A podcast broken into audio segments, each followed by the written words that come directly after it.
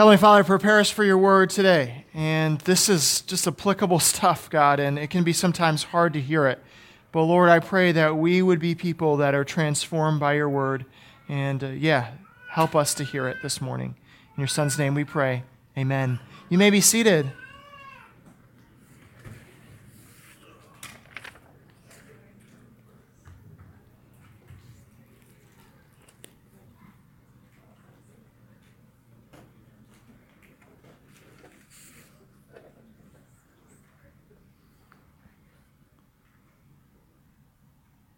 You know, it was tough going to the best high school in Madison, Madison West High School, growing up. It was, it was tough.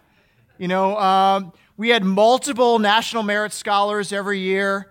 Uh, we won the state championship in basketball multiple years. We had an amazing theater and arts program. And I felt for the kids that went to the other high schools in Madison. You know, the ones that went to Madison East, you know, the, the rough part of town kind of group. I felt for, for them, you know, on the east side. And then for the people on the way west side at Memorial High School, um, the preppy school in town, you know, you know, they didn't, they weren't as cool as we were. And, you know, I thought about that. Um, not everyone could go to a school so close to the university, um, be populated by a lot of university parents' kids. I mean, this was the high school of town. And sure, East High School sometimes beat us in sports. They beat us in sports most all the time, but uh, they didn't care about academics like we did, right? Madison Memorial, they might have exceeded us academically in some areas, but it's because they were just a suburban school of people just running away from Madison urban life. Let's face it, Madison West is the best high school in Madison, Wisconsin. And everyone that is not part of that school had problems. Where's John Kirkpatrick? John's a Madison West grad. Yeah, go West, go Regents. That's right. Here we go. Oh, silly high school judgments, right? It's so good that we grow out of that, right? That we don't make critical judgments on people without facts or really knowing people and who they really are. It's so good that when we see posts on Facebook, we don't say things in our hearts like, man, I always knew that person was crazy. Or when we see a child misbehaving at church or maybe um, at the grocery store, store, we say, man, that is a bad parent. Or whether you hear someone's sermon and you say, man, it sounds like he might have been watching too much basketball this week. Whether silly or not, we are an evaluating people. What is the right way to evaluate and relate to people? If you're going to write something down, here it is. This is the idea that I want to try to convey to you, and the scripture is going to convey to you this morning. Those who live under Christ's kingdom relate to people not with a critical spirit, but by hearts transformed by grace. Those who live under Christ's kingdom relate to people not with a critical spirit, but by hearts transformed by grace. Well, let's look at the word, shall we? Let's see what that says and let us judge that message based on that. Matthew chapter 7, verses 1 through 6. Judge not, that you be not judged. For with the judgment you pronounce, you will be judged, and with the measure you use, it will be measured to you. Why do you see the speck that is in your brother's eye, but not notice the log that is in your own eye? Or how can you say to your brother, Let me take the speck out of your eye when there is the log in your own eye? You hypocrite. First, take the log out of your own eye, and then you will see clearly to take the speck out of your brother's eye. Do not give dogs what is holy, and do not throw your pearls before pigs, lest they trample them underfoot and turn to attack you. The word of the Lord. Well, if you're just joining us, uh, we've been going through the Sermon on the Mount. Um, it's been labeled the greatest sermon that's ever been told. And it's here is Jesus with his followers on the hillside by the Sea of Galilee. And he is teaching them what it means to live under his kingdom, his reign. What does that kingdom look like? What does it look like to live under the ethics of that kingdom. And for the past five weeks, we've looked specifically at the ethics of the kingdom. What does it mean to have love for enemy? How do we deal with anger? What does it mean to be generous? What does it mean to tell the truth? And this is a surpassing righteousness that Christ is telling us. I'm not just going out for the outward action, I'm going after the heart. Well, if you've been sitting in this lesson, think about being the followers of Jesus, or maybe you've been sitting here and listening to these ethics, you think, man, this is a serious seminar. Imagine if you were close to Jesus, you think, man, I'm sitting under a guy that is teaching with authority. He heals people, he has many people following him. This is good stuff. you must be thinking, okay, all this good information, I should start writing it down. I should be taking notes. I should be realizing this is the way that this world is going to be ruled, and I get to hear it firsthand from Christ.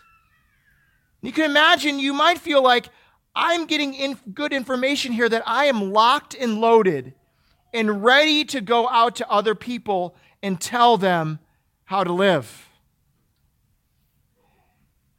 Um, I kind of call this um, good conference haze, I guess, or like um, I learned everything from the conference, so I know everything now kind of thing. It's kind of like when your workplace sends you to a conference and you get all this new ideas from all these different places and how to run the, the, the, company or how you should be dealing with employees or whatever it might be. And you have gathered all this information from this conference and how everyone is doing it right. And you will now come back home to your business place, or maybe it's a marriage conference, come back to your marriage or to your kids, and you are now going to tell everyone how you have arrived and they have not. You are going to tell them, I have figured it out, and I can now see the way that you have not figured it out. I am now going to make an evaluation on you because I have sat under this amazing conference. See, here Jesus is done now. He's going into a new section on the Sermon on the Mount. He's covered all the ethics stuff. And now you think Jesus is going to tell us, now that we're locked and loaded with all the ways that people are supposed to live, now go out and start just mowing them down with your truth. Right? But that's not what Jesus does after he gets done with all his ethics. What does he say off the bat? Judge not that you be not judged. You think, I think Jesus is trying to say this. If your first reaction after hearing my ethics is how everyone else has got it wrong, you've missed the whole point. You have totally missed it.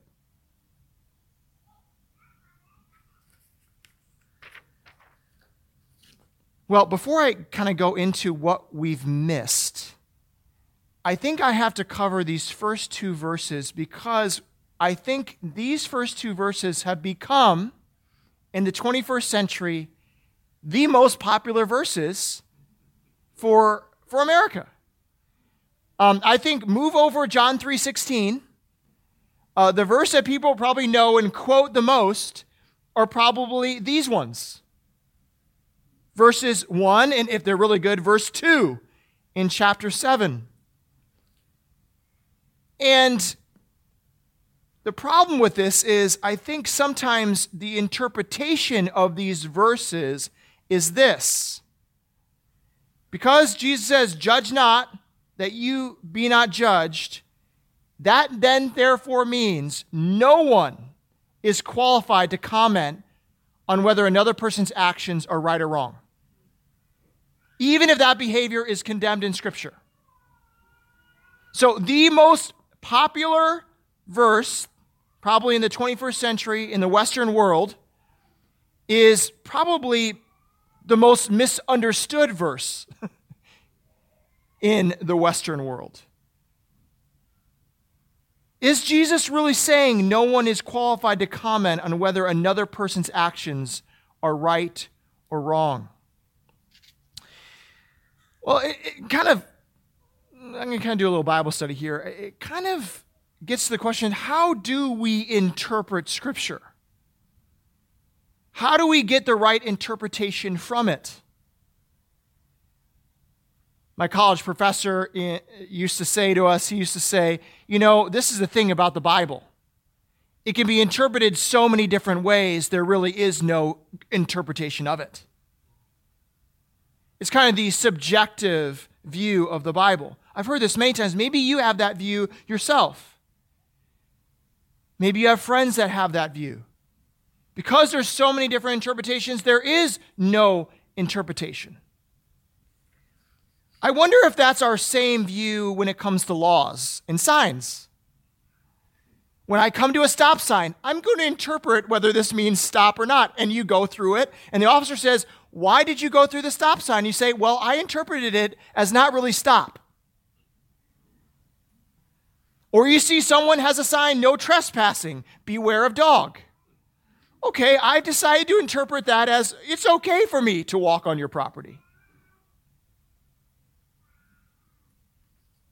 The Bible simply isn't subjective, it is saying things to us. And that is a question Does this say to us, you can't make any judgment on another person's actions? Well, the way to find that out is one, to look within the verse itself, into the language, and then second, to look within its context. So let's first look into the verse itself. The word judged here, used in the Greek, has a large semantic range. And usually, when we're in the Western world, it really has a very small range of its meaning. Most of us, when we see the word judge, it means don't condemn my actions, especially when we put judge not. But judge here in the Greek has an idea of evaluation or discernment. And here it's used negatively. Here it says, You'll be judged, and with the measure you use, it will be measured to you.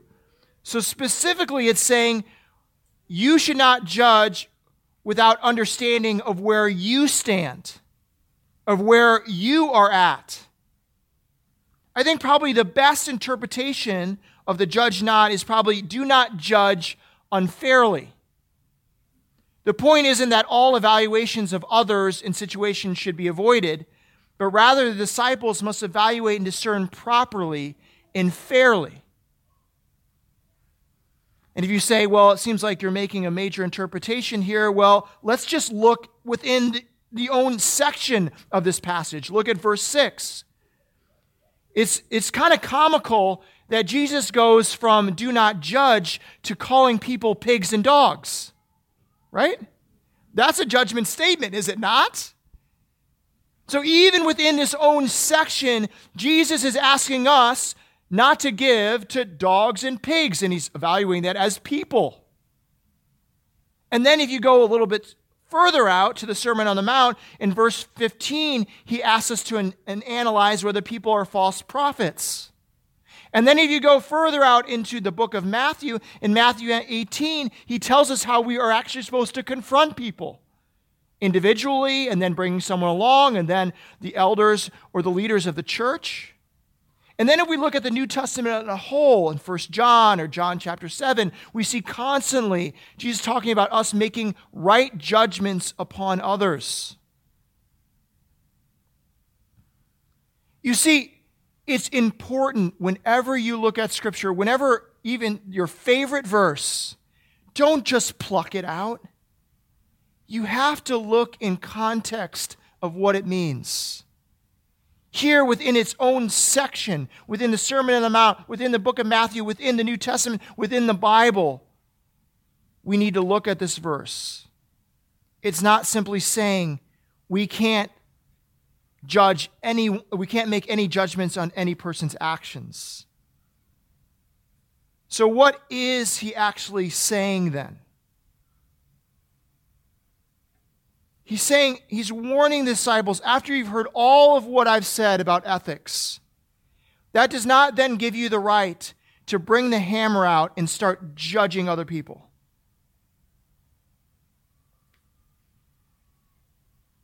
My hope, just for us in going through the Sermon on the Mount, if you've been saying in your mind, I wish so and so was here during this message, um, I think you might have missed the point of the Sermon on the Mount.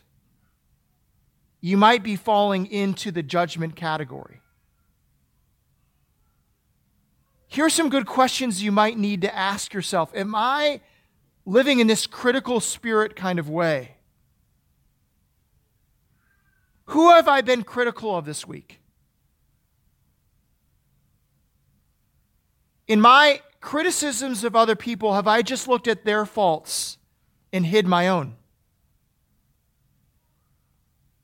Maybe you should ask a question to God in your prayer God, judge me as I judge my fellow men and women. Would you pray that to God? Is that a prayer that you would be willing to, to give to the Lord?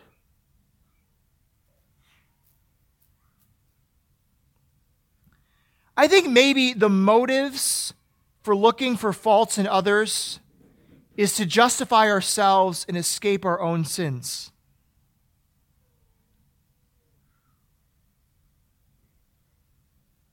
See, having a critical spirit, it removes us from actually relating to others. we stand at a distance. Rather than really finding out the issue that they're dealing with, we can just stand over them in judgment rather than actually relating to them.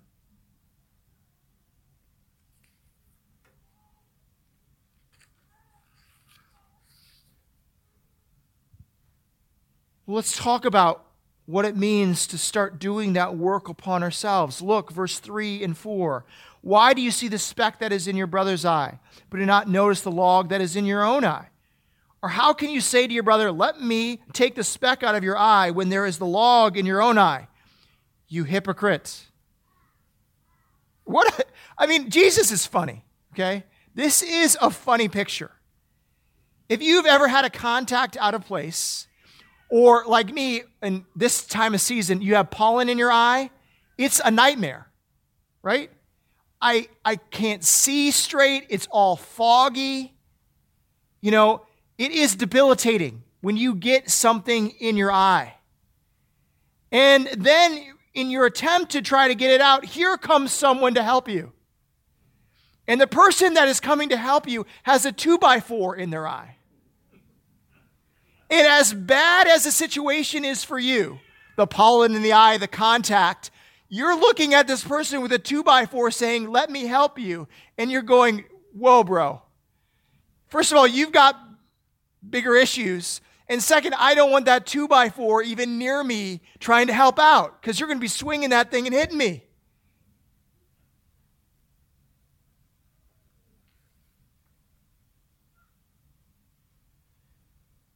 See, that's what happens, these guys. They've downloaded all this information on the Sermon on the Mount, and then now they say, okay, I'm ready to point out all the other problems in other people rather than doing the major work on themselves.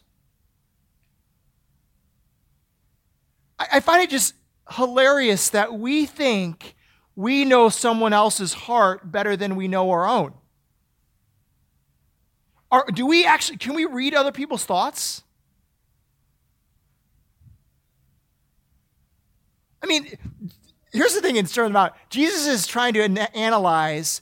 He's saying, I want to know not just your outward actions, what's going on in your heart, your anger towards other people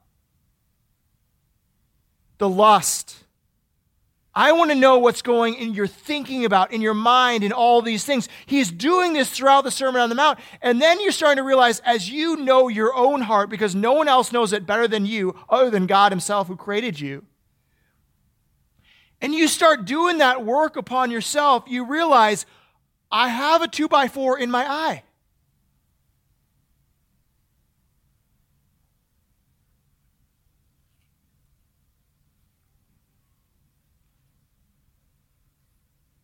See, discerning the state of another without first examining one's own heart is a dangerous and deadly business. Precisely because it's a kind of doubleness. It's what Jesus says hypocrisy. That you know better what someone else needs than your own heart.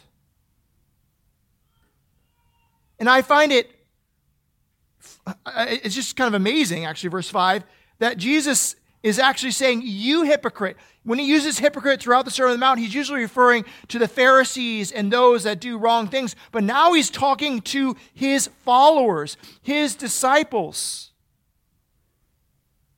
He's saying, You are have doubleness.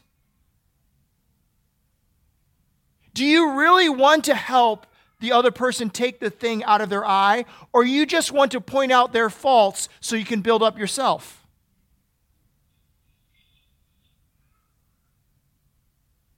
Here's the thing about judging it makes us blind.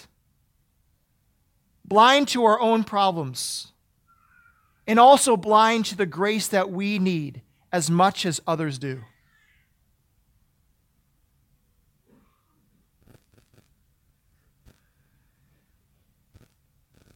I didn't even know this, but log removal is a painful process.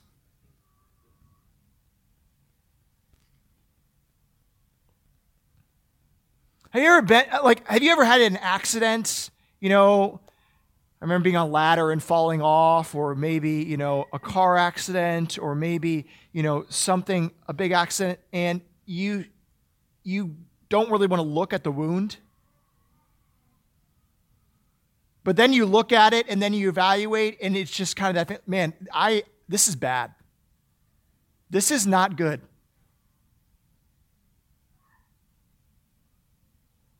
That is what the Sermon on the Mount should do to us.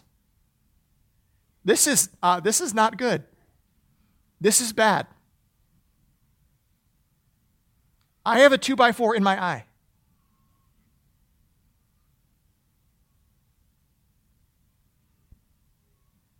And it's going to take major work to heal me.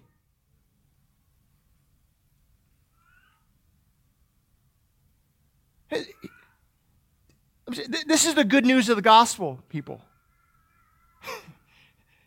that there was one that was nailed upon timbers for us to get that two by four out.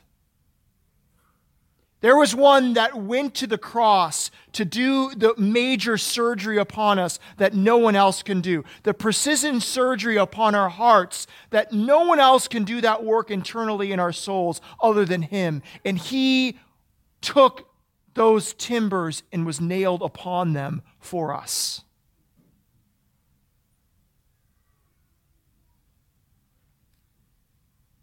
See, if you get that, if you start to understand the grace that you have needed, the wound that is so great, if you start to realize that in you, instead of being critical of other people, we weep for ourselves and we weep for them for how bad the situation is.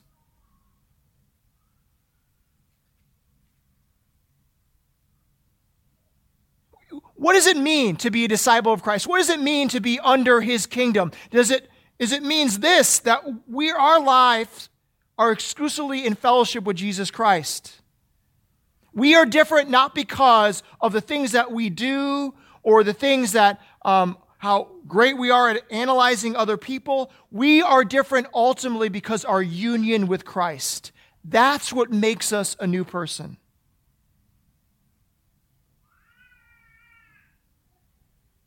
You see, that radically changes how you view others. Rather than being unfairly critical to others, pointing to their fault, you say, without the grace of God, I would also be there.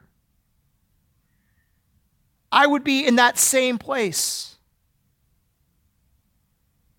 And now that I walk in this grace, it allows me to walk delicately with other people around me.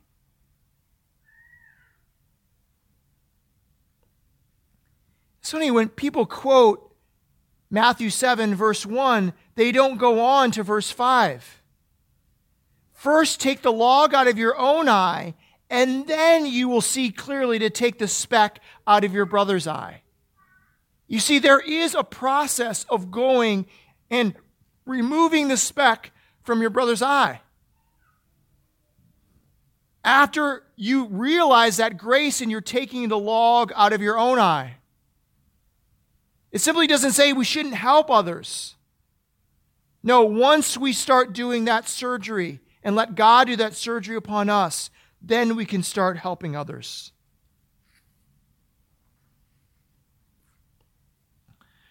My dad was an orthopedic surgeon, and uh, I didn't realize until I went to the operating room with him how harsh orthopedic surgeons are. you don't want to know, you know, what they do to you when you're under, okay? Just say they, I mean, they're harsh upon your bones to set it in place. It takes strength. But the eye is different. This is a sensitive part of your body. And if you're going to take a splinter out of someone's eye, it's not aggressiveness time. It's being very, very delicate. We don't come with tweezers, you know? We don't come with our, our big mugs like, let me dig in there.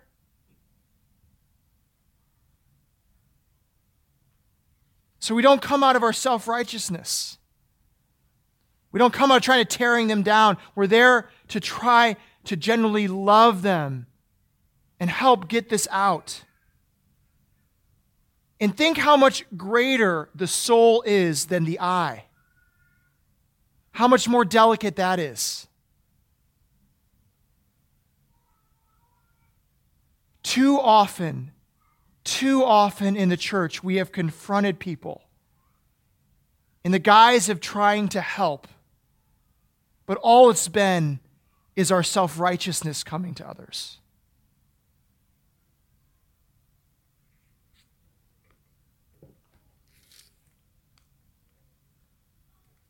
Aaron's grandfather was my mentor in high school. He saw a punk kid that lived down the block, and he said, Why don't we meet every week?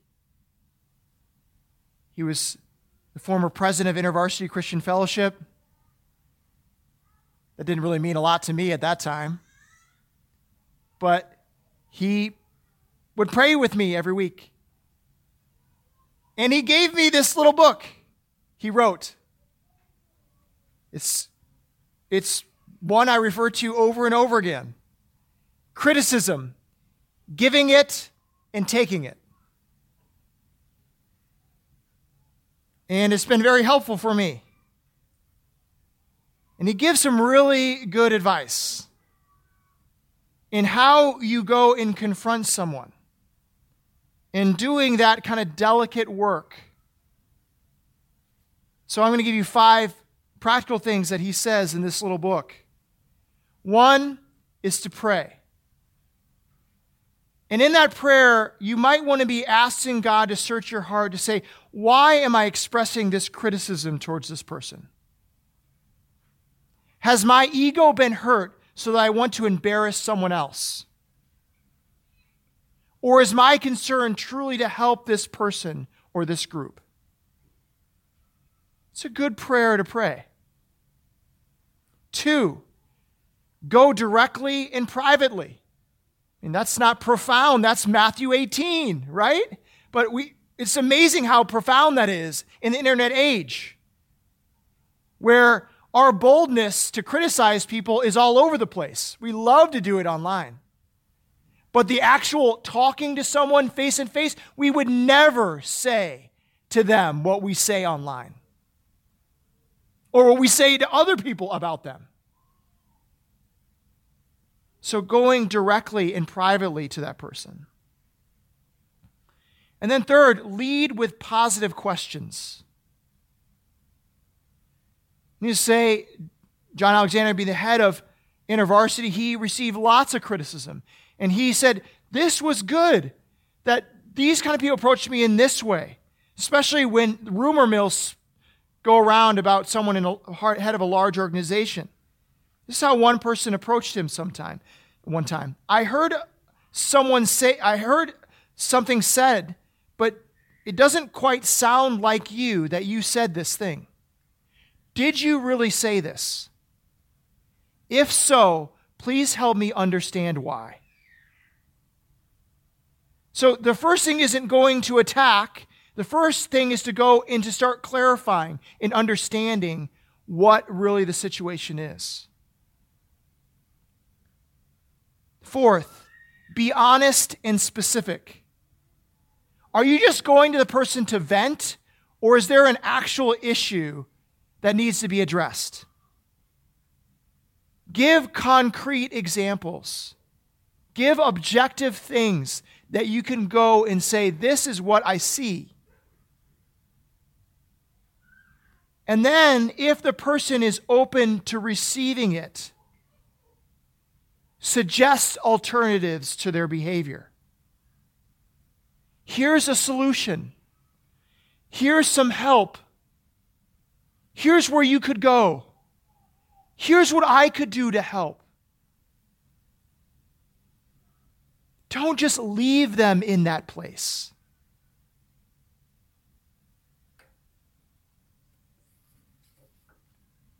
Delicate, delicate work. But again, work as together followers that need the grace of Jesus Christ. Verse 6, it's very interesting, but it's good.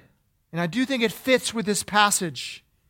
Do not give dogs what is holy, and do not throw your pearls before pigs, lest they trample them underfoot and turn to attack you. So, wisdom is not just in how we approach our brothers and sisters, but wisdom is also when we stop approaching certain people about things. Here, Jesus gives us an example of two unclean animals in that culture. This was not the domesticated dogs of America, okay? These were unhealthy things sometimes, these dogs and pigs. And dogs and pigs, they don't appreciate great gifts, whether it is a sacrifice um, in the temple, you wouldn't give that kind of meat to a dog, and you wouldn't give a pearl to a pig to eat. It's interesting that later in Matthew, Jesus refers to the pearl as the message of the kingdom of God, as the gospel. You see, a pig doesn't appreciate that kind of message. In that passage in Matthew, he says there was a guy that did what? He sold everything. He gave everything up to buy this pearl. And here, this pig, maybe it's crunching on a pearl and realizes this is not going down. I even don't want this, even though I eat everything. Just tramples on it with his foot.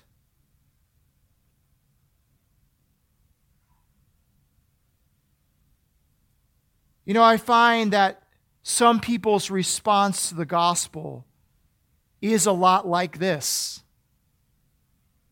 You talk about surrendering your life to Christ. You talk about the goodness of the gospel and its free gift. You talk about sin and how we need to repent and turn. For many people, that is downright foreign and crazy. But it's so interesting. I talk to others, and it is the greatest treasure ever. All things, all wealth, all that they have Everything pales in comparison to this great news. I think this is a warning for us that sometimes the pushback we receive and the vitriol we receive from sharing the gospel to other people is because we are throwing our pearls before swine.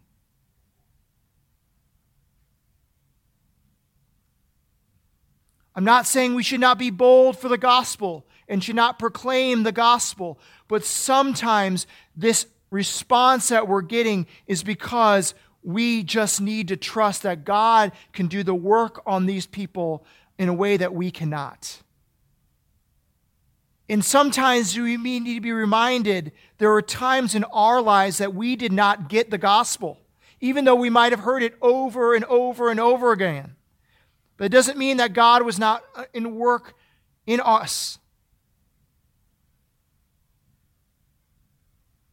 We need to trust that God is working upon people. Some of us need to be encouraged to be bold about the gospel, but some of us need to be having more sensitive hearts to where people are at in receiving and hearing the gospel.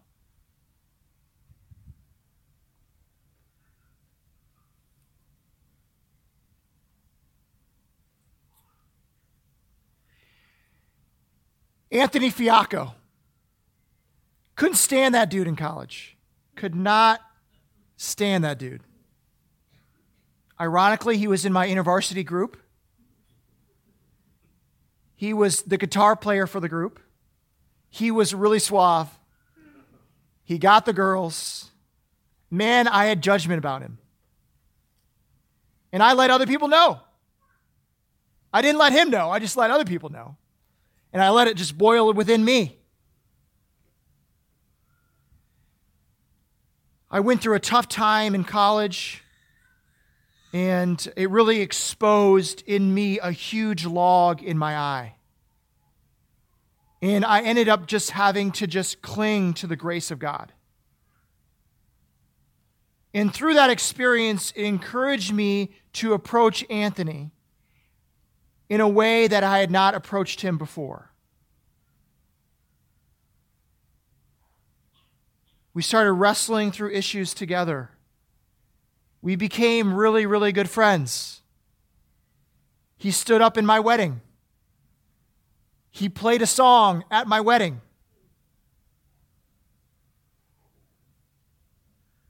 Oh, how we miss out on fellowship and love with other people when we stand in criticism and judgment of them. Our pride.